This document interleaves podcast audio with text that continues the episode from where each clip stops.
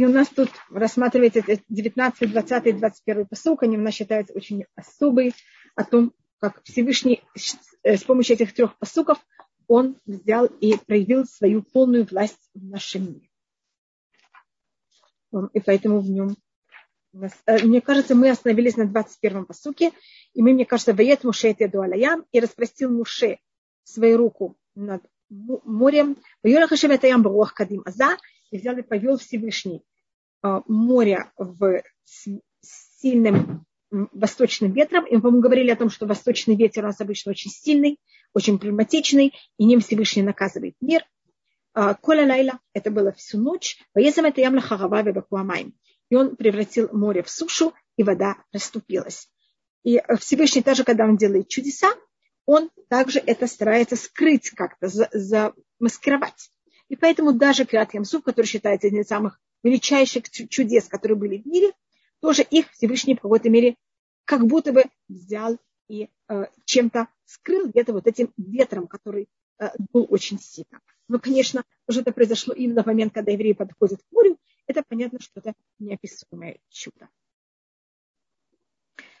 И тут говорится не, и что взяло и расступилось море, а говорится «Вайбаку гамаим» и расступились воды. И говорится в множественном числе, воды у нас на иврите всегда в множественном числе, а не в единственном. А тут до этого все время говорилось про море, а тут говорится про воду. И оттуда делается вывод, и говорит устное предание, что все воды в этот момент в любом месте мира взяли и расступились. Это было такое чудо специально, чтобы все люди мира знали, что сейчас происходит. Кроме того, за счет этого ужасного сильного восточного ветра, этого ужасной бури, которая была слышна также всюду, и э, если кто-то хотел узнать, что и как это происходит, это тоже было э, известно за счет этого, что евреи тогда перешли море. И также говорит устное предание, что все воды в мире взяли и расступились. Это говорит Ашиба и Баку, не говорится, до этого говорится море, а тут говорится именно воды. И мне кажется, мы говорили об этом в корне, почему говорится и Вайбаку, что это тоже что-то за счет Авраама, который взял и расколол, наколол дрова, когда он пошел принести своего сына в жертву, хотя он мог вот этого не сделать, и, и тогда дойти до горы Богья и сказать, ой, нет деревьев, я не могу это сделать, а то, что Муж это взял, э, Авраам, извините, все приготовил заранее, поэтому также море э, расступилось именно этим же корнем. И 22-й посок мы тоже его уже рассматривали. Воевобные Исраиль Бетоха Яма Ябаша и вошли еврейский народ внутрь моря в суши, Бамаймляем хумами минам им смулам. А вода для них была стеной справа и слева. И это говорит, значит, мы потом просмотрим, только заметьте, пожалуйста, что в 14 главе, если перед вами есть хумаш, посмотрите, пожалуйста, в 14 главу 22 посук, и видите слово хума, стена, она у нас сейчас здесь написана. Я покажу как. Значит, первый раз у нас написано хума. Я должна только представить,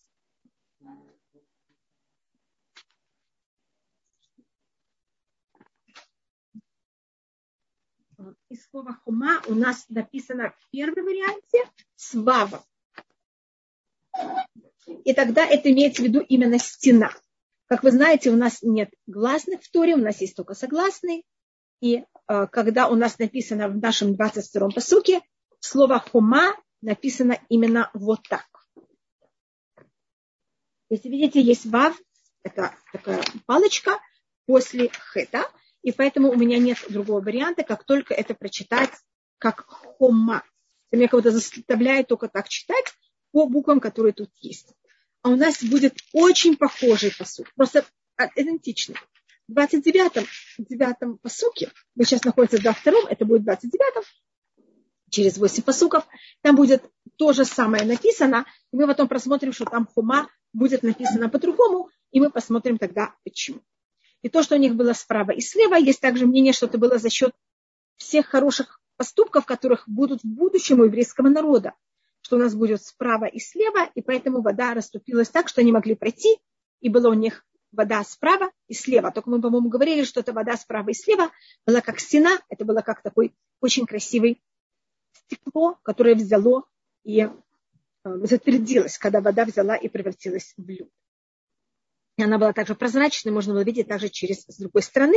И каждое колено проходило, было 12 таких туннелей внутри воды, который она взяла и превратилась в лед, и евреи проходили через, в эти туннели. Говорится, с правой стороны мы почти все наши митцвоты делаем справа. Скажем, Изуза, она справа, когда человек входит. У нас также, когда мы берем все предметы, которые мы обычно делаем для митцва, мы берем в правую, в правую руку. А тфилин, как вы знаете, у нас одевается, мужчины одевают тфилин именно на левую руку. И за счет того, что евреи делают правильные поступки правой и левой рукой, поэтому также вода расступилась и была вокруг них с правой и с левой стороной. И 23-й посук. Ваердефу Мицраим. И гнались египтяне. Вайвова Хараем. И они пошли, пошли за, за ними. Коэсус Паро. Весь лошадь фараона. Значит, имеется в виду всех, все лошади фараона. Рихбо, его колесницы. Парашав, его всадники. Эльтохаям, внутрь моря. И тут произошла такая совершенно нелогичная вещь, что египтяне, которые уже перед мучились 10 казней. Сейчас гонятся за евреями. И вдруг видят такое неописуемое чудо, что море расступается. Зачем пойти в это? Они видят сушу, они видят, как евреи взяли и вошли. Так зачем гнаться? Это, когда я вижу такое ужасное чудо, я вижу, как море расступилось. Что евреи идут по суше внутри моря. Я, понятно, я говорю о себе, я бы не посмела туда войти. А у египтян происходит такая глупость, и они входят и гонятся за евреями внутрь моря, это для них было в какой-то мере даже такое наказание, что с ними такая вещь произошла. И это за счет того, что они кидали одну из вещей, они кидали наших младенцев в воду, и они решили кидать в воду, потому что они сказали, Всевышний правит мир мера за меру, а он дал, э, он же дал обещание, что больше никогда не будет потопа. О, так мы сейчас возьмем и сделаем что-то, что Всевышний нас не сможет наказать. Он правит мир мера за меру. А он дал клятву, что больше не будет, или обещание, что больше не будет никогда потопа, так тогда, а, если мы будем кидать еврея в воду, он не сможет нас доказать. И поэтому, по то, что говорит устное предание, за счет этого египтяне выбрали вот этот вариант, именно кидать мальчиков в воду, а не сжигать или не хранить. Хасвакалиля. И поэтому Всевышний сделал так, что у них вот это такое непонятное их поведение, не Всевышний нанес на них воду, они сами бросились в воду. И у нас есть такая э, символическая вещь, что э, они даже не хотели гнаться. Их не, и вот то, что происходило в воде, им оно выглядело издалека, как лошади, только извините, я очень не знаю, я не знаю, как на русском есть конь и есть лошадь. Я думаю, что конь это мужского рода, а лошадь женского. Если я путаю, пожалуйста, меня исправьте. И тогда вода превратилась как будто бы в лошадей. А египтяне, они егали они были на э, конях. И когда кони увидели, как будто в воде им показались лошади, они за ними погнались. И египтяне просто не могли взять это никак остановить. Поэтому тут подчеркивается эти лошадь. Это вся, э, все лошадь. И у нас э, есть также в песне песней там говорится как раз не конь, а там говорится лошадь женского рода. И вот еврейский народ, когда мы шли внутри воды, они казались как эм, лошадь для египетских э, коней.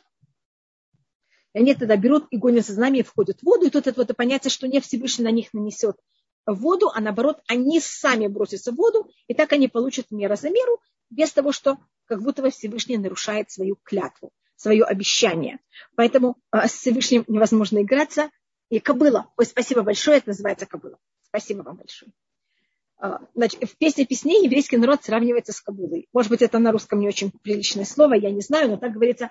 Я просто цитирую, как это на иврите, или сусати, сус, суса, это женского рода. Смехут она превращается в сусат, стафом, поэтому говорится ли сусати. То, что там есть в конце ти, это значит, что это женского рода. Димитиха я ты. Я э, сравниваю тебя, и ты была похожа на это, моя э, и эм, это то, что рассматривается, как вообще у египтян такая вещь произошла, для какой цели Всевышний это сделал, чтобы они взяли египтяне и бросились в воду, и так они были наказаны именно не меру. Всевышним, как вы видите, невозможно играться, и э, то, что Всевышний решает, так, конечно, конечно и будет, конечно. И посук 24 посук, вы ваш боки. И это было в страже, утренней страже. Ваяшке Хашем Махана Мицраим, и посмотрел Всевышний на стан Египта, Бамуд Эшваанан, столбом огня и облака. Вайогам это Махане Мицраим. И он взял и сделал так, чтобы у них были такое эм, смешение, они были в какой-то мере совершенно в таком смешанном состоянии. Они не могли понять, что с ними происходит. Почему я тут э, стан Египта? Почему я тут рассмотрела в страже, утр, утренней стражи? У нас есть предание, что ночь поделена. И тут спор в устном предании на три стражи или на четыре стражи, когда ангелы берут и поют перед Всевышним. Значит, стража она, ангелов, она не тем, что они что-то делают, а именно тем, что они поют перед Всевышним. Это называется э, мишмаот. Э, и тут говорится о шмор это бокер, это была та стража, которая ближе к утру. Так это именно или та стража, которая, это или третья стража, или четвертая стража. И это считается то время, когда людям тяжелее всего. Это такая, когда мы очень усталы. И обычно в это время, если вы хотите с кем-то воевать, это самое хорошее время войны. И тут как будто тоже Всевышний воюет с Египтом. Э, если вы хотите с кем-то воевать, начинайте войну ночью и желательно перед эм, уже после половины ночи, тогда люди в какой-то мере в самой такой обычно усталой форме. И ваяшкев. У нас вот это слово хашкафа, я это напишу. Ваяшкев. У нас есть на иврите много слов, которые символизируют смотреть. Ляшкив – это тоже ваяшкев. Я тут пишу, как это написано у нас в Бешалах. Это смотреть. У нас есть лехабит, у нас есть лирот, у нас есть листакель. И у нас есть также ляшки. И говорит на это устное предание, коль хашкафа батуа, в каждом месте в Торе, когда говорится вот это слово хашкафа, это лераа, это значит что-то негативное. Кроме одном месте в книге э, Дворим, когда мы даем там, берем и делаем что-то хорошее, тогда это летува. Эм, а это в хорошую сторону. Но так каждый раз, когда, скажем, говорится в Яшкифу, когда ангелы ушли от Авраама, и они посмотрели в сторону с дома, то видите, они же потом разрушают с дома. Также здесь, когда говорится «Ваи Башмо», это «Бокер Ваяшке Фашем», и было э, перед страже, утренней стражи, это имеется в виду последняя треть или четверть ночи, когда ангелы поют перед Всевышним, только мы говорили, что Всевышний дал им в этот момент, э, в эту ночь пить, а тогда Всевышний взял и посмотрел, но это посмотреть, это было наблюдать, наблюдение для того, чтобы наказать Египет на египетский стан, Бамуд Эшванан, столбом огня и облака. И мне кажется, мы тоже это рассматривали, что обычно столб огня, он, эм, или наоборот, сейчас ночь, так ночью не было столба, огненного столба, он исчезал, а столб огня оставался. А когда потом менялся наоборот, утром не было столба огня, был только столб облака. А тут в этот случай а, они оба были, огонь был для еврейского народа, а, и для египтян. Для египтян это брало землю и нагревало, а столб, облак, облачный столб, который всегда исчезал э, к вечеру, и только охранял еврейский народ ночью, он в этот раз остался, и это была такая ужасная тьма для египтян, которая им, мы, по-моему, говорили об этом, что тут у них дополнилось этот седьмой день, который не был у них, когда у них была, были только шесть дней тьмы, а так у них сейчас была это также ночь, которая была и ночь, и тьма облака, которая превратила им эту ночь в, можно сказать, такую э, тьму во второй степени. Кобылица, кобылица, спасибо. Большое спасибо. Я э, кобылица, может быть, я сейчас запомню, а то я все время забываю это слово. И Вайогам, это что Всевышний взял кого-то и напугал, и превратил в таком, что они были в такой деморализации, в таком совершенно непонятном психологическом состоянии, это у нас это такая форма, как Всевышний берет и воюет с народами, которые, когда у нас есть несколько сортов войн, несколько случаев войн, когда так Всевышний наказывает э, тех, кто приходит воевать против нас. И как вы понимаете, когда армия в таком состоянии, она, конечно, никого не может победить, и даже самую сильную армию, когда она в смятении, можно ее победить и достаточно легко. Это то, что было в Египте, и без Раташем это то, что будет, когда придет э, Машех. И есть мнение, что Баям это будет очень большой шум. Вдруг они услышали шум, а шум, он в какой-то мере очень деморализирует, и он э, приводит к смятению людей. Когда мы слышим шум, нам очень тяжело. И когда хотят э, в какой-то мере делать деморализацию, то, что делают, это шумят. И, как вы знаете, когда очень тяжелый шум, нам потом очень тяжело думать и размышлять. И это также нас пугает.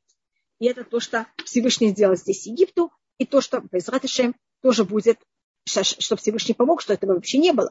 Но если Хасвахалель это должно быть, что Всевышний помог, что а, тоже была в стане наших врагов была такая вещь, и с нами тогда без Раташем ничего не произойдет. 25-й посок. ויוסר את אופן מחכבותיו, וינהגהו בכבדות, ויאמר מצרים אנוסה מפני ישראל, כי השם נלחם להם במצרים. И вот за счет, значит, они находятся на колесницах, и колесницы имеют колеса. И, значит, и снял э, колеса от э, колесниц, и ввел их тяжестью. И сказал Египет, я, я возьму и убегу от евреев, так как Всевышний берет и воюет им в Египте. А, значит, за счет того, что земля превратилась в глину, а, и это было за счет этого облака, который сейчас не исчез, а шел за еврейским станом и увлажнял землю, а облако огня брало и нагревал, и просто то, что произошло, это что колес, э, колесницы потеряли своим колеса. Понимаете, что происходит с колесницами, которые тащат их лошади, а у них нет колес. Понимаете, что происходит с людьми, которые в таких колесницах. Это, мне кажется, очень неприятно. И а лошади сами, у них были настолько, земля была настолько горяча, по-моему, я это сказала уже до этого, что у лошадей взяло и у них упали их, э, их не копыта, от них от, настолько земля была горячая, что копыта у них также сошли с ног. И это же было ужасно для лошадей. Лошади прыгают. И бедные египтяне внутри этих колесниц, а у колесниц нет колес. И они совершенно, как вы понимаете, в ужасном состоянии. И поэтому говорится, на их ведут. И Всевышний был их очень тяжело. Они там, это вообще ужасное состояние а, армии, которая находится внутри колесниц. И говорится, почему это так? Так как говорится, это тоже мера за меру египтяне относились к еврейскому народу очень тяжело и очень жестоко. Поэтому также война Геобых ведут, Всевышний также относится сейчас к ним. Именно мера за меру также очень тяжело. И так говорят египтяне, и мы возьмем и убежим от еврейского народа. Ки Ашем Мицраим. Значит, то же самое, что происходит сейчас на море, тоже в Египте происходит какие-то ужасы. Так бы Мицраим это может быть в Египте, или может быть к египтянам. И тогда 26-й посук. Поема Рашевель Муше и сказал Всевышний Муше, не ты ты отхалаям, возьми распрости твою руку над морем. Ваяшува Амайм Аль Мицраим, и возвратится вода на египтян. А Рывов Аль Парашав, на Египет, на его э, колесниц и на его всадников.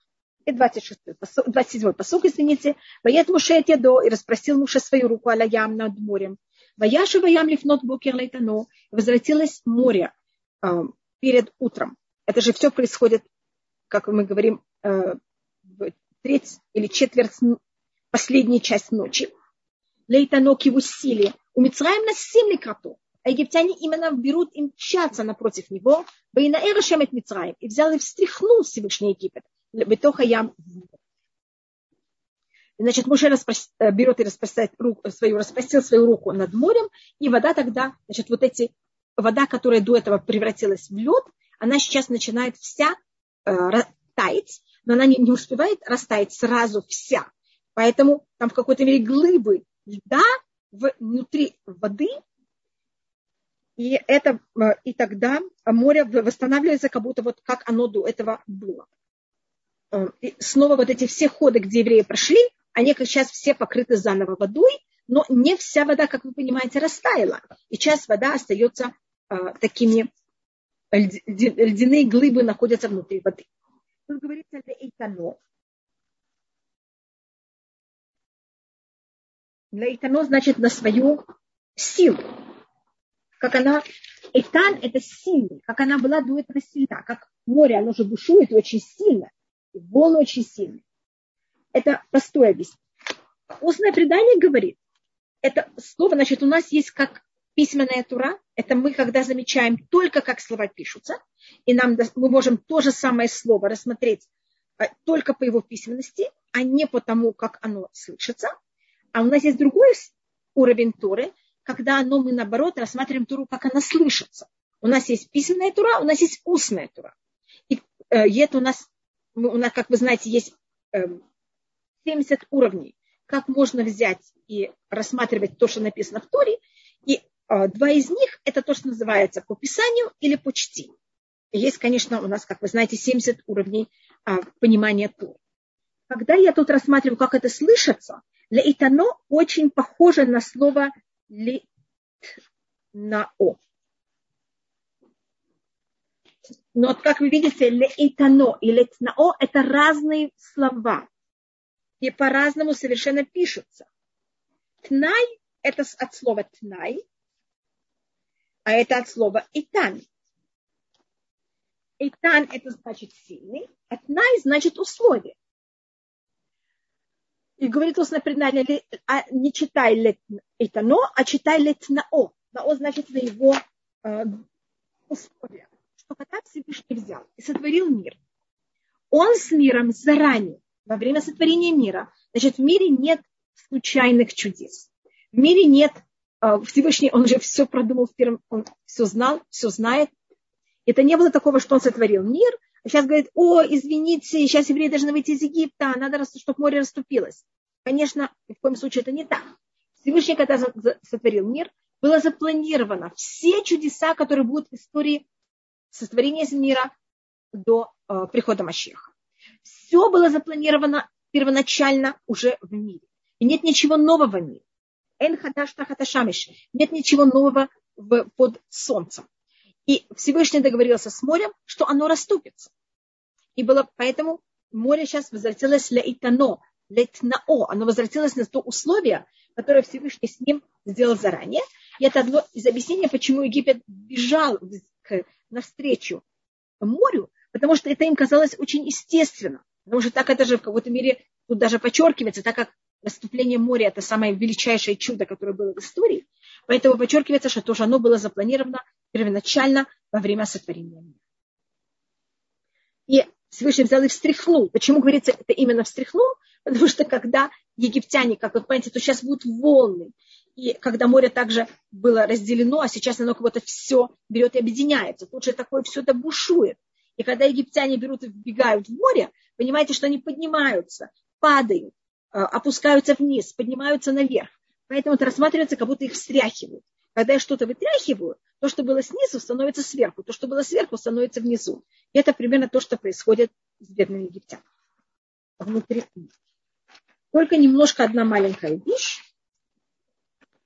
Может быть, мы это рассмотрим в следующий раз. Ваешува Амай, и покрыли, и возвратились воды. Вайхасу Тарахав это парашими, они взяли и покрыли колесницы и всадников. На всю армию Египта, которая вошла после них, боя в море Люнишаваем Адыхат. Не осталось у них до одного. Не говорится не один, а говорится Адыхат, до одного. У нас есть предание, что один остался. И кто был этот один? Это был сам фараон. Как вы понимаете, для фараона это ужасная просто вещь, что он видит, как вся его армия, как весь Египет идет ко дну, и он знает, что он сам к этому придет.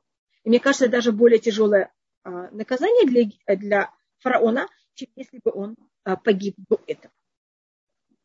И перед тем, как мы рассмотрим 29-й посуг, значит, Всевышний не делает никакое чудо зря. Взять и перейти, выйти из Африки и перейти в Азию – для этого не надо переходить Красное море. Если вы помните карту, тогда не было Суэцкого канала, можно просто взять и перейти. И есть перепоночки, есть места, которые объединяют э, Африку и Азию. Если евреи хотели из Египта, который в Африке, перейти в Израиль, который в Азии, он просто должен был перейти. Есть очень много мест, где можно перейти до, как я подчеркиваю, Суэцкого канала, есть, есть там места, где есть эм, возможности перейти, и не надо, чтобы было чудо.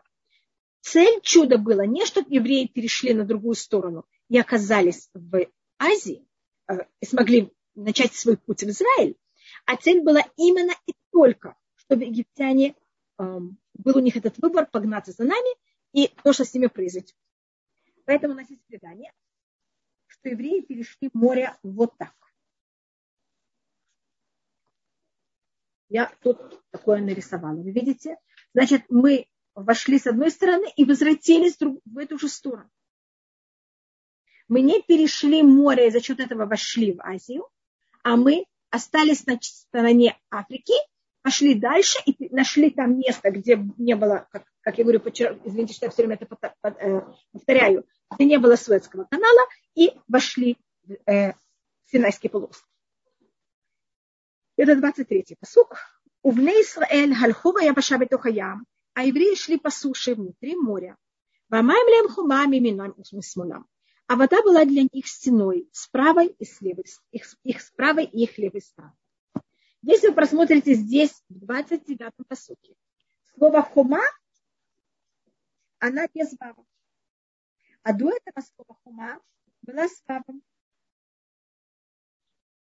Извините, лучше я это напишу на другом месте, чтобы у нас было все очень красиво.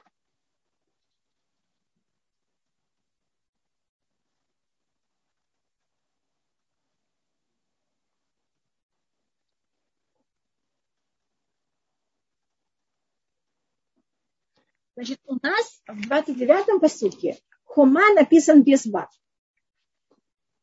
А когда вы видите слово хома без вава, его можно прочитать как слово хейма, как слово гнев. Сейчас я отношусь к слову не как оно слышится, а наоборот, как оно написано. И как оно написано, когда оно написано без вава, у меня можно его прочитать по-другому. Я могу его прочитать как хейма. А на иврите хейма – это гнев, а не стена. И говорится, что когда евреи переходили море, были часть евреев, которые были не очень хорошие. И они уже думали там о некоторых понятиях, как себя вести потом не очень хорошо. И говорится, что тогда был гнев. И ангелы говорили Всевышний. Евреи, э, египтяне поклонники, евреи поклонники. Почему? Чтобы евреи остались живы, а египтяне погибли? Это Всевышний ты правишь мир честно. Так в мире все должно быть честно. Почему с этими происходит так, а с этим происходит по-другому? И был, был суд очень тяжелый, был гнев против еврейского народа. Есть такое понятие, как, если вы слышали, мне кажется, мы рассказывали про Миха, это был такой мальчик, которого Муше взял и спас из, э, из э, кирпичей, когда египтяне вместо э, кирпичей, если родители не успевали делать достаточно, э, замуровали туда деток Лёла Фихат. И для Муше это было ужасно, он просто это не мог видеть. И тогда он сказал Всевышний, это же невозможно. И тогда Всевышний ему сказал, ты можешь взять любого младенца, которого ты хочешь, и оживить.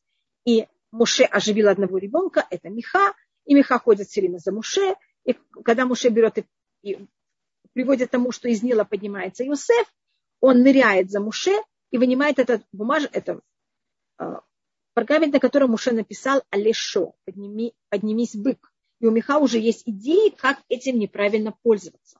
И поэтому есть сейчас гнев. И это также гнев о том, что евреи в этот момент были не все достаточно праведные. И это такое э, тяжелое состояние евреев. И когда мы переходили море, был очень тяжелый суд над еврейским народом. И, э, и поэтому у нас тут это слово хума написано без вава. И э, за счет этого, как вы знаете, мы последний день Песаха, это седьмой день Песаха, а когда было чудо перехода моря, мы его празднуем, и он для нас величайший праздник, и мы остались в нем живы, но мы в нем, в нем не говорим полный галель. Есть много объяснений, почему в нем не говорится целый галель, а только половина. И одно из объяснений это вот потому, что это был очень тяжелый момент и для нас, и, конечно, это был момент, когда также египтяне погибли в этот момент. И у нас сейчас 30-й посуд. И у нас э, рассматривается, что это, эм, это для нас день нашего обычно, когда евреи празднуют победу. Это не день, когда кто-то убит, а это, наоборот, день, когда нам наше спасение. И 30-й посуд. Вайшаша моя могу Исраиль мяд Мицраим. Это у нас также есть кто-то говорит в молитве каждый день утром и спас Всевышний в тот день и Израиль, Мияд Мицраим, из рук Египта. Ваяр Израиль Мицраим, это свата ям, увидел Египет, извините, увидел Израиль, Египта, как он умер на берегу моря. И почему это тут подчеркивается? Потому что когда евреи находились, это у нас говорится в, э, в псалмах, что это рассматривается, что когда мы были в пустыне, мы 10 раз вели себя неправильно. Два из этих десяти были, когда мы переходили море. А, мы рассматривали, что мы в пустыне десять раз вели себя неправильно, гневили Всевышнего. Два были в море, это Ваяму Аль-Ям Ямсуф. И мы не послушались в море э, в Ямсуфе. И что-то рассматривается. Первое, когда нам уже сказал войти в море, мне кажется, мы говорили о том, что мы не хотели войти. И были те, которые э, рассматривали, как что они хотят воевать, были которые, как вы говорили, как мы говорили до этого, начали приходить претензии к Муше, были те, которые хотели шуметь. Всевышний сказал, ничего не делайте, молчите, только войдите в море.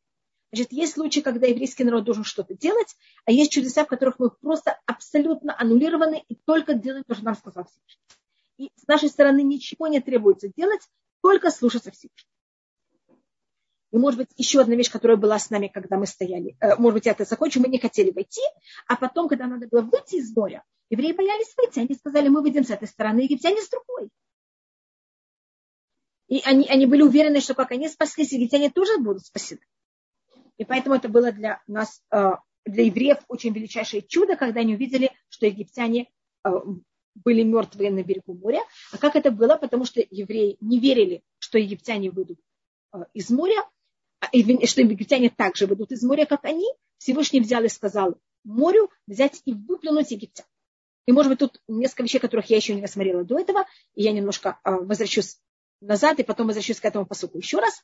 Значит, когда мы стояли у моря, может быть, мы это уже говорили, а, мы взяли встали, надо было войти в море. И Муша нам говорит, входите в море, прыгайте, уже надо войти. И мы боимся, нам страшно. И тогда у нас рассматривается, что два колена, они себя проявили. Одно колено это было колено Бениамин, а другое колено это колено Иуда. Бениамин хотел весь еврейский народ поставить в порядке, чтобы все вместе прыгнули. И тогда колено Иуда взяло и перепрыгнуло. И Нахшон, сын Аминадава, прыгнул первый. И там есть даже, это у нас есть в 68-м псалме, в конце, что там был потом даже чуть ли не спор между коленом Иуда и Бениамин, кто первый прыгнет в море. Но когда проходил этот спор, вопрос был, кто первый прыгнет, конечно. И, как вы знаете, Нашон сына Минадава, это был вождь с колена Иуда, он прыгнул первый, и вода не расступилась, пока она не дошла ему до носа. Потому что Всевышний делает чудо только в случае, когда мы с своей стороны делаем максимум, что мы можем. Мы, Всевышний нас сотворил в этом мире, что мы себя проявляли максимально, как мы только можем. И так как эти два колена, колено Иуда и колено Бениамин, они были те два колена, которые хотели и проявили себя тем, что не хотят прыгнуть в море, поэтому от этих двух колен в будущем происходит царство еврейского народа.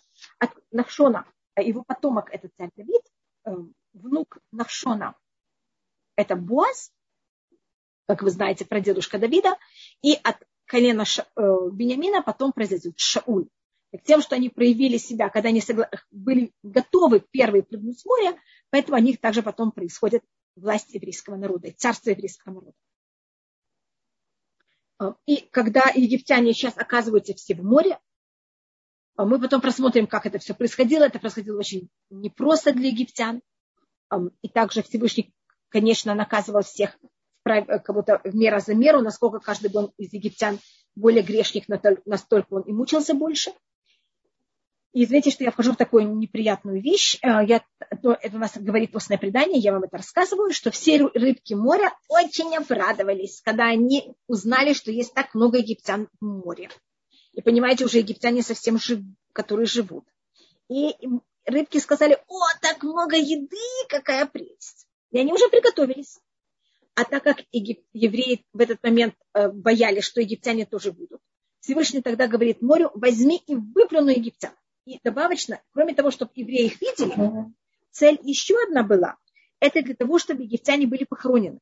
Всевышний сказал, это неправильно для э, египтян, чтобы у них даже не было могилы, чтобы их могила была в этом мире а, в желудке рыб. Это, это унизительно, это не, так не положено относиться к людям. И особенно потому, что египтяне, а, также фараон от имени египтян сказал э, Муше, Ашема цадик вами вами рашаим. Всевышний праведный, а мы и мой народ, мы э, нехорошие. И когда, так как он принял э, и сказал, что он виноват, в какой-то мере это не полная чува, но в какой-то мере признание, поэтому было положено египтянам, э, чтобы они были захоронены, и поэтому было дано приказ морю, чтобы он взял их и выплыл.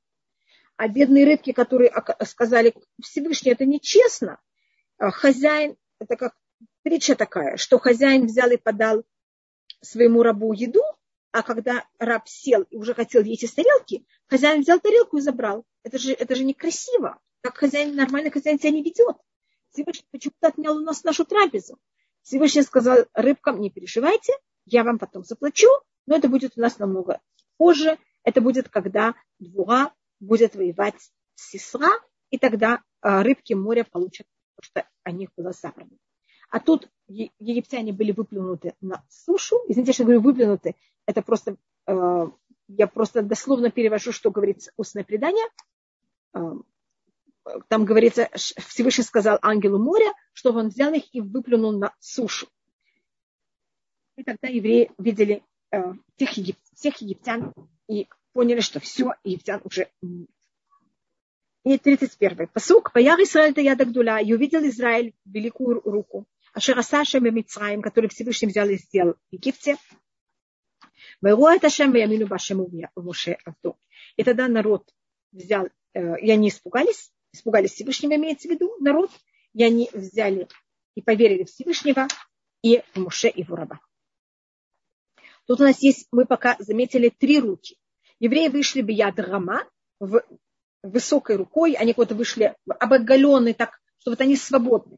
Тут у нас есть яд Гдула, великая рука, и у нас в Египте Всевышний показал яд Хахазака, сильная рука. У нас есть сильная рука, э, великая рука и яд Рама, и также высокая рука. И это три уровня, которые, как вы понимаете, параллельны. Авраам – это яд Гдуля, это спасение. Яд Хазака – это параллельно Ицхаку, это сила. И яд Рама – это параллельно Якову. И это то, что говорится о еврейском народе, которые мы потомки все Якова, что мы вышли в Ядрама. Я вижу, что кто-то поднимает руку. Так, пожалуйста, пока мы... Э, э, можно ответить пока, пожалуйста, Татьяны. Я вижу, что она поднимает руку. Пожалуйста, Татьяна. Можно включить микрофон. Пожалуйста, ну пока... Пожалуйста, как вы только откроете микрофон, я вам я прекращу, пожалуйста. Значит, я только э, беру, читаю еще раз 31-й посук. Ваяр Израиль это Агдула Шаасаша Мицраем. И увидел Израиль великую руку, которую сделал Всевышний в Египте. Имеется в виду и то, что было в Египте, и сейчас то, что происходит с египтянами. Ваюам это Шем. И взяли, и бояли, боялся народ Всевышнего. Ваямину Башему Муше Абду. Они поверили Всевышнего и в Муше, и в Раба. И вот это понятие веры, оно в какой-то мере была главная цель всего того, что мы находимся в Египте, и в какой-то мере, я думаю, в наше время это тоже одна из важных моментов. Когда Всевышний говорит с Авраамом и говорит ему, что еврейский народ, что от него выйдет народ, говорится «Ваямен Башем».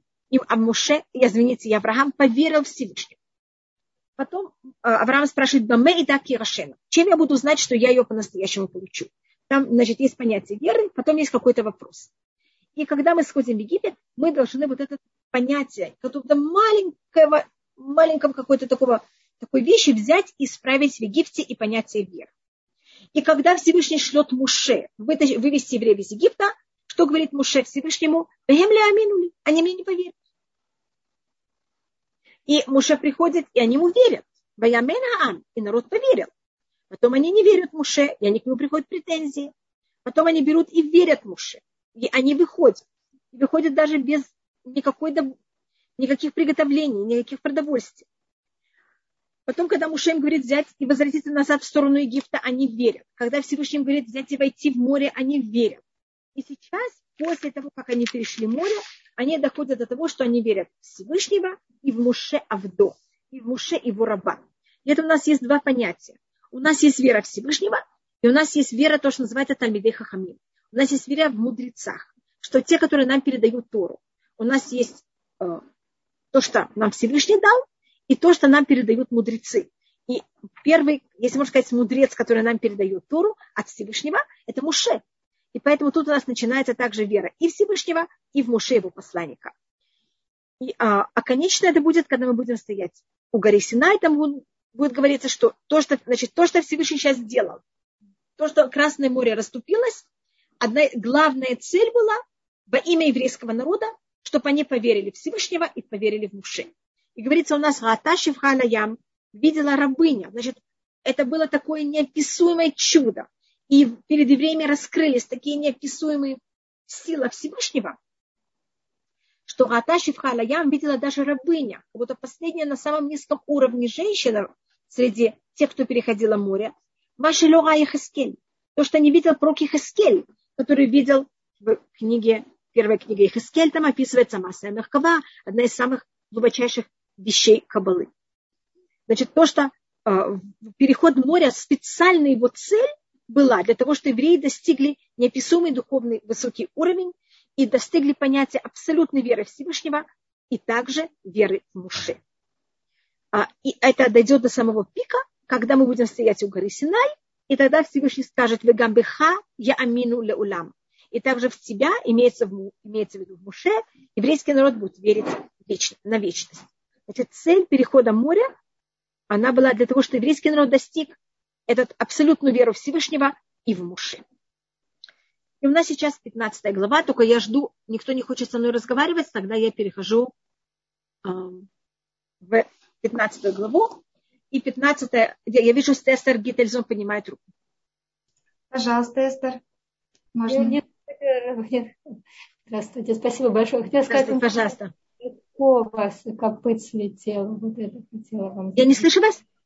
Подкова, которая слетела с копыт, называлась а, это, это копыта. Это подкова, вы говорите. Да, да, спасибо, спасибо. Да, да, это были подковы, которые слетели с копыт. Спасибо большое. Спасибо большое. Да-да. Я, вы знаете, я эти все слова не помню, и я их меняю неправильно совершенно, что для чего. Спасибо. Но есть мнение, что также э, в какой-то мере от них э, также это слетало. Спасибо. И тогда мы сейчас начинаем 15 главу. 15 глава, она у нас очень особая глава. Это Ширатаям. Это у нас первый раз в Торе, где у нас есть песня. И песня – это поэзия, она не только имеет свой стиль в плане слов, она также имеет, и слова они в какой-то мере пишутся, они в какой-то мере звучат немножко по-другому, они поделены немножко по-другому. Эм, это также пишется по-другому. Значит, когда я смотрю просто визуально на лист, я могу заметить, это стихотворение или это просто. И для того, чтобы это показать, я сейчас только у меня совсем нехороший хумаш, поэтому я вынимаю другую. Я извиняюсь. Мой хумаш это просто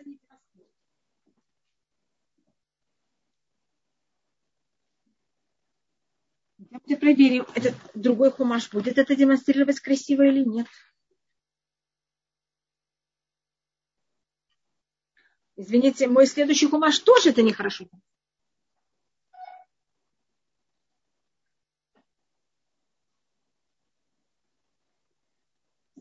Я хотела показать это в более большом формате, но я извиняюсь, все мои хумаши, которые более большие, с более большими буквами, они это не демонстрируют.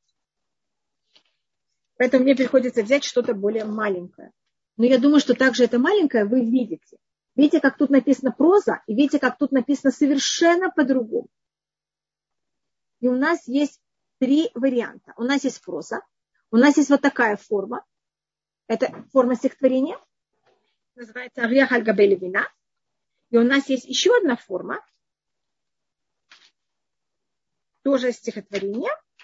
Не только стихотворение, но тоже стихотворение. Не те только ее найду, потому что у нас. Это вот такая форма. Это тоже форма более стихотворения, как вы видите. И какая между ними разница? Первая разница. Есть, когда я была маленькая, и я играла с Лего, я очень любила играть с Лего. Я сначала не умела строить, и я делала так. Один, еще один, еще один, еще один и тут тоже еще один, еще один, и они у меня потом распадались. И меня как-то учили, хотя это было мне очень сложно, но меня все-таки уговорили так строить. Значит, я просматриваю, где и как у нас. Одну минуту. У нас, у нас есть два столбика. А, и вот два столбика – это символика того, что мы хотим, чтобы распалось. А у нас есть другая форма это именно того, что мы сейчас рассматриваем Ширатаям, это вот очень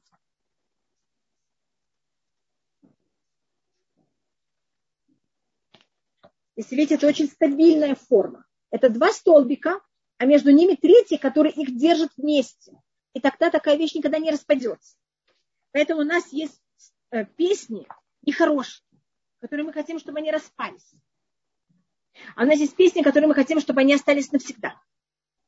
Поэтому Ширатаям, видите, она в такой форме. Потому что ее форма, она символизирует вот этой вечности, стабильности, что это никогда не распадется. Мне кажется, что на русском так не пишут стихотворения, видите, пишут немножко по-другому, а у нас есть немножко свой стиль. Видите, у нас тоже есть вот эта форма э, поэзии, что она совсем другая, чем проза, пишется совсем по-другому, но она имеет в какой-то мере также и форму совершенно уникальную и нашу. А, так это у нас первым делом это форма. Вторая вещь, у нас есть понятие щира. Щира, э, тут говорится Азия Шир Муше, и тогда запел Муше, Увне Израиль и сыновья Израиля, это Щира Азот, эту песню. Эта песня у нас называется женского рода. На иврите есть понятие щир, что это мужского рода, и щира, что это женского. И вообще на иврите любая вещь есть мужского рода и женского рода.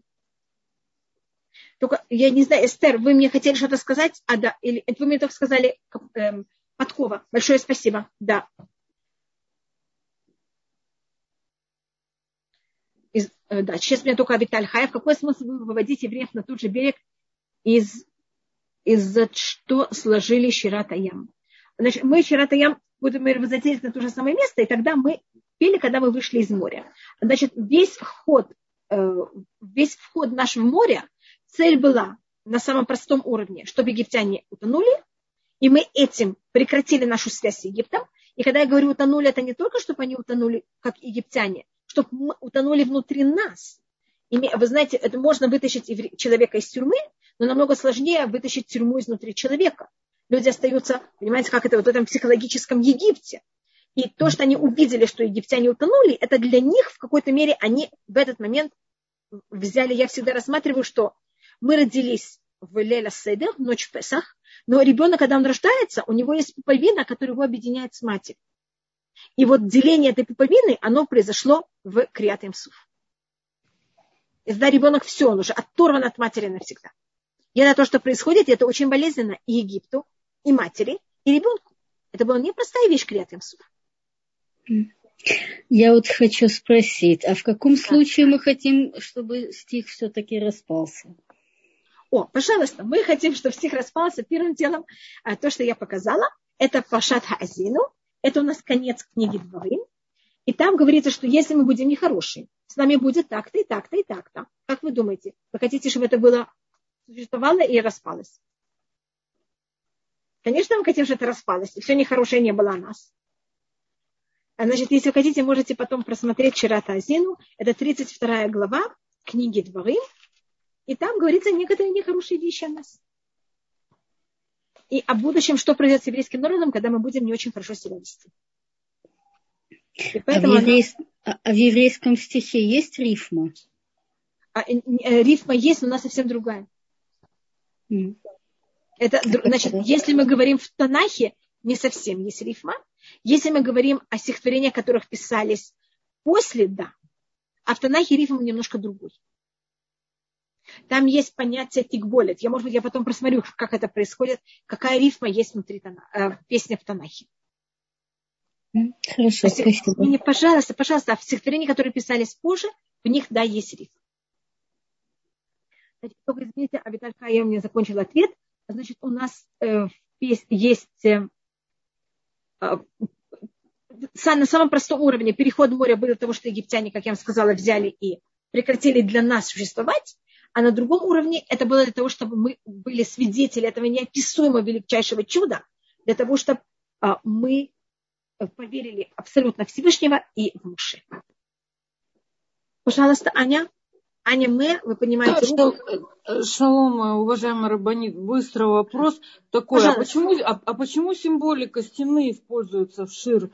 Э, широям, э, вот, э, распадается. Это же все-таки, ну вот вы, и вообще внешне похож, вот вы показываете, как кирпичики стены. Почему символика стены в шире используется? Вот это вот не, ну, как бы, неинтересно. Или это ошибочное мое мнение? Нет, это называется, значит, устное предание, это называется левина, орех аль левина это называется кирпичики. Поэтому я так вот, говорю. ну кирпичики, нас, а почему? Да, ну кирпичики да. же для стены, для здания, да, для какого-то. Да, да. Что Значит, нам хотят нас, сказать? Нахон. У нас Туа рассматривается как здание. И когда у нас говорится, когда пишется свитки Туры, они называются... Почему как здание? Это же ведь дерево жизни Тара. Да. у нас есть, вы очень-очень правильно рассматриваете. У нас, как вы знаете, эм, я возьму, может быть, ковчег завета. Ковчег завета был сделан с одной стороны, из, внутри он был из дерева, а вокруг он был облицован, облицован э, золотом. Значит, у нас есть понятие растения, э, что это, как вы говорите, древо жизни, и у нас с другой стороны есть металл или камень или кирпич. Значит, есть э, жи, дерево, это что-то живое, а есть, есть у нас символика Торы и живое, и неживое. То же самое мы говорим в Твилят Амида. А у нас пред, когда мы говорим о том, что Иерусалим был построен, и построение это в какой-то мере как кирпичики, а потом, когда мы говорим о царстве Давида, мы говорим о растении. Росток царя Давида, что взял и вырос. Поэтому у нас есть и сравнение с построением, и я объясню, почему, что построение. Построение Ой, это... что-то совсем сложно, Рабанит. Я, конечно, да, извините. но у меня что-то сильно сложно. Вы не останавливаетесь тогда, потому что я вообще не ухватываю. Может, я потом с Божьей помощью. Нет, извините, что я вообще вошла в такую, в такую вещь. Может быть, я объясню это более просто.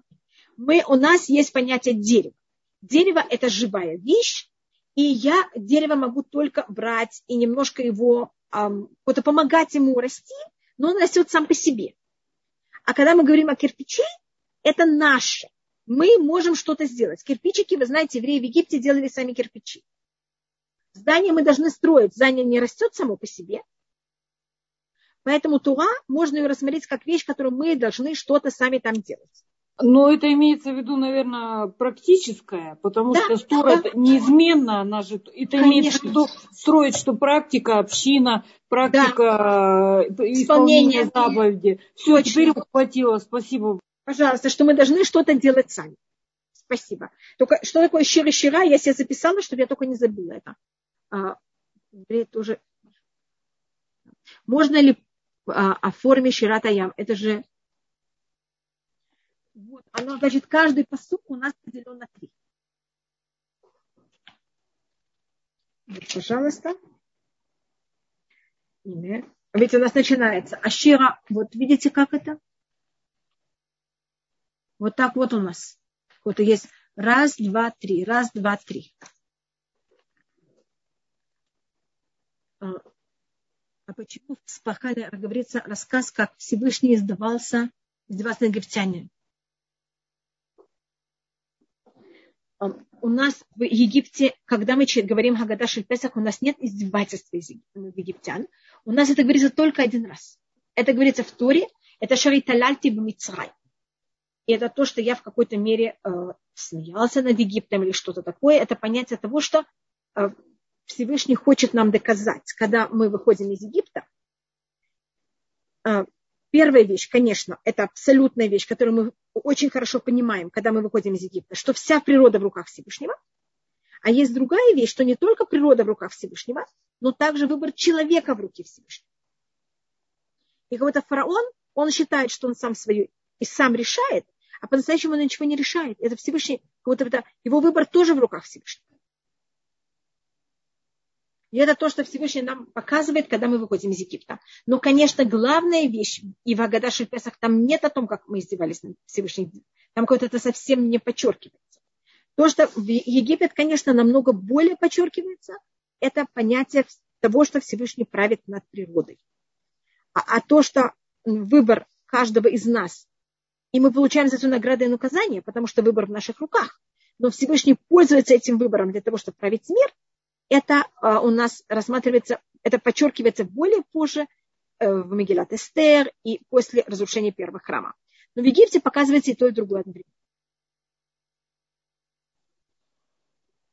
Ну, конечно, у нас также есть, и видите, также египтяне были похоронены. Конечно, у нас есть уважение каждому, и у нас говорится в Торе, в книге Дворим, Лот это в Мицри, запрещено ненавидеть египтян. Кигера это барцо, потому что когда нам было тяжело, и мы, нам не было где жить, и мы были в голоде, он нам дал место жительства, и мы были чужестранцы в его стране, и у нас есть запрет ненавидеть Египет. Это говорится в книге Дворы. И сейчас у меня я вижу, что у меня есть пять минут, я, но есть, есть еще вопросы, пожалуйста. Я только рассматриваю щира и щир, и какая разница. Может быть, мы говорили уже об этом, но извините, что я это повторяю. Щира женского рода, щир мужского рода. Самая большая разница между мужчиной и женщиной. Мужчина не может рожать, женщина может рожать. Когда мы говорим песню женского рода, значит, я знаю, а песню мы говорим только, когда происходит избавление. Значит, если это песня женского рода, значит, я знаю, что после этой песни будут еще муки, значит, эта песня родит новую песню. А для того, чтобы родить новую песню, должны быть муки, после которых евреи будут говорить песню. Значит, когда песня на женского рода, это значит, что будут еще муки. И еще раз будет песня. И так дальше. Из этих мук мы тоже будем спасены, и будем в честь этого петь. А когда мы говорим песню мужского рода, это конечно. Значит, после этого все, больше не будет никаких э, мук и никаких избавлений. И поэтому эта песня, она мужского рода, что она больше никаких песней не рожает я только читаю, а почему армия сестры не удостоилась быть похоронена, она досталась рыбакам, а потому что они брали и выступали очень резко против Всевышнего. А Египет, он, с одной стороны, так себя тоже немножко вел, но с другой стороны, конечно, египтяне сказали, Хашема Цадик, то, что я сказала, Всевышний праведник, войне вами Шаим. Фараон это сказал, а я ему народ, мы злодеи. И поэтому, так как они все-таки поняли, кто они такие, они удостоились захоронения. А сестра такого не сказала. Такое у нас есть предание. Так видите, египтяне, э, мы всегда, Всевышний э, судит каждого народа очень точно, никто не получает ни больше, ни меньше, чем он получит. И у нас в течение всей нашей истории было у нас уже 9 песен. Восемь из них были женского рода, потому что после них, как вы понимаете, большое спасибо, а, после них, как вы понимаете, после каждой песни были еще муки, потом была еще одна песня. А, и только одна песня пока до прихода Машеха была мужского рода. Это песня, которую написал Шлюмо, это песня песней. Шира Ширим. А, песня песней, как вы знаете, на иврите называется Шир Хаширим. Шир – это мужского рода. И поэтому считается песня песней самая великая песня, которую кто-то смог взять и сочинить в нашем периоде. Как будто до прихода Машеха. Шлюмо, он был почти достиг вот этого уровня Машеха. Он же достиг до построить первый храм а Машех построит Безлаташем третьих. И когда придет Машех, это у нас говорится в псалмах, в нескольких главах, у нас 30, э, у нас есть 38, 36, у нас говорится Шир Хадаш, новая песня. А когда мы вышли из Египта, мы пели Шира Хадаша, новую песню женского рода. А когда придет Машех, мы будем петь новую песню мужского рода. И это будет уже конец всего я тут только не повторила и не перечислила всех восемь песен, которых мы пели э, женского рода. Значит, я только перечислила Ширатаян, песню Перехода моря. Мы, я перечислила песню, которую написал Шлюмо, песню песней, и песню, которую мы будем петь, когда придет Машех. Это мы, я перечислила три из десяти песен, две из них мужского рода, Ширатаям женского. У нас есть еще, кроме этого, семь песен. Я только, может быть, то, что я уже показала, да, большое только то, что я уже показала, это была э, Ширата Азину. Я говорю только те песни, которые они однозначно, потому что есть о некоторых песнях споры. Вот видите, Ширата Азину, видите, что она вот такая? Это, мне кажется, мы просмотрели. Это у нас еще одна песня. У нас есть Ширата Беэр. Это песня в книге Бамидбар, когда евреи пели, когда они увидели, как э, колодец, который шел за ними, там сделал какое-то, было какое-то чудо связано с ними. У нас есть Шират Двора песня Творы. Видите? Как Шиватаям. Можете просмотреть, что это книга Судей, пятая глава. У нас есть также песня, которую поет Давид. Я ее тоже покажу. И вы увидите, что она тоже написана в такой форме. Это книга Шмуэль, вторая, 22 глава. Можете просмотреть, видите, написана книга Шмуэль, э, вторая, 22 глава. Значит, мы пока то, что просмотрели, я не показала все 10 песен, я показала только, видите, у меня и время закончилось, я показала некоторые из них, и только те, которых очень ярко можно их посмотреть у Маши, в Танахе, извините. Так мы посмотрели песню Давида, песню Двура, Шир, э, Шират Аям, песню Муше еврейского народа, я э, Шират, э, Шират Азину, песня Азину, которую поет Муше перед смертью, Шират Абеэр, я только сказала, а не ее не показала, и Шира Ширим, песню песни, которую написал Шлемо, и Безрат Ашем, Шир Хадаш, который мы запоем, когда Безрат Ашем придет Машех. И чтобы Безрат Ашем у нас была эта возможность, и чтобы это было еще немножко. Большое спасибо всем, кто мне пишет, большое спасибо. И всем дисколям вот так же. Что будет с приходом Машаха? Как понять конец всего? Значит, когда я говорю конец всего, я так это называю, имеется в виду, что тогда у нас, э, спасибо большое, Жанет, Бакаль у нас э, рассматривается, э, что когда придет Машиах, у нас этим закончится наш, с одной стороны, страдание, с другой стороны, наш выбор. И э, мы только тогда перейдем на уровень получить награду, а работа закончится. И чем-то это, конечно, очень хорошо, что у нас больше не будет выбора делать ничего неправильного, но возможность сделать правильно на особом уровне тоже. Но я тут буду говорить только о позитивные вещи, что Всевышний нам помог, что мы до этого дожили и были рады. Большое спасибо всем. Бацраха. До свидания. До свидания. До свидания. Шавуатов и Ходыштов. Я в этот раз вообще не говорила про месяц Кислев. Он у нас как раз начался в пятницу. Он был очень далек до воскресенья, поэтому я о нем не говорила в воскресенье. До свидания. Малень, маленький вопросик можно? Пожалуйста. Вот когда строится устойчиво, это только женский род, а не устойчиво это мужской род? Или нет, нет связи? Нет, нет связи. Нет, нет связи. Но у нас есть у нас Ширата Азину, которого она совсем неустойчивая, и она женского рода.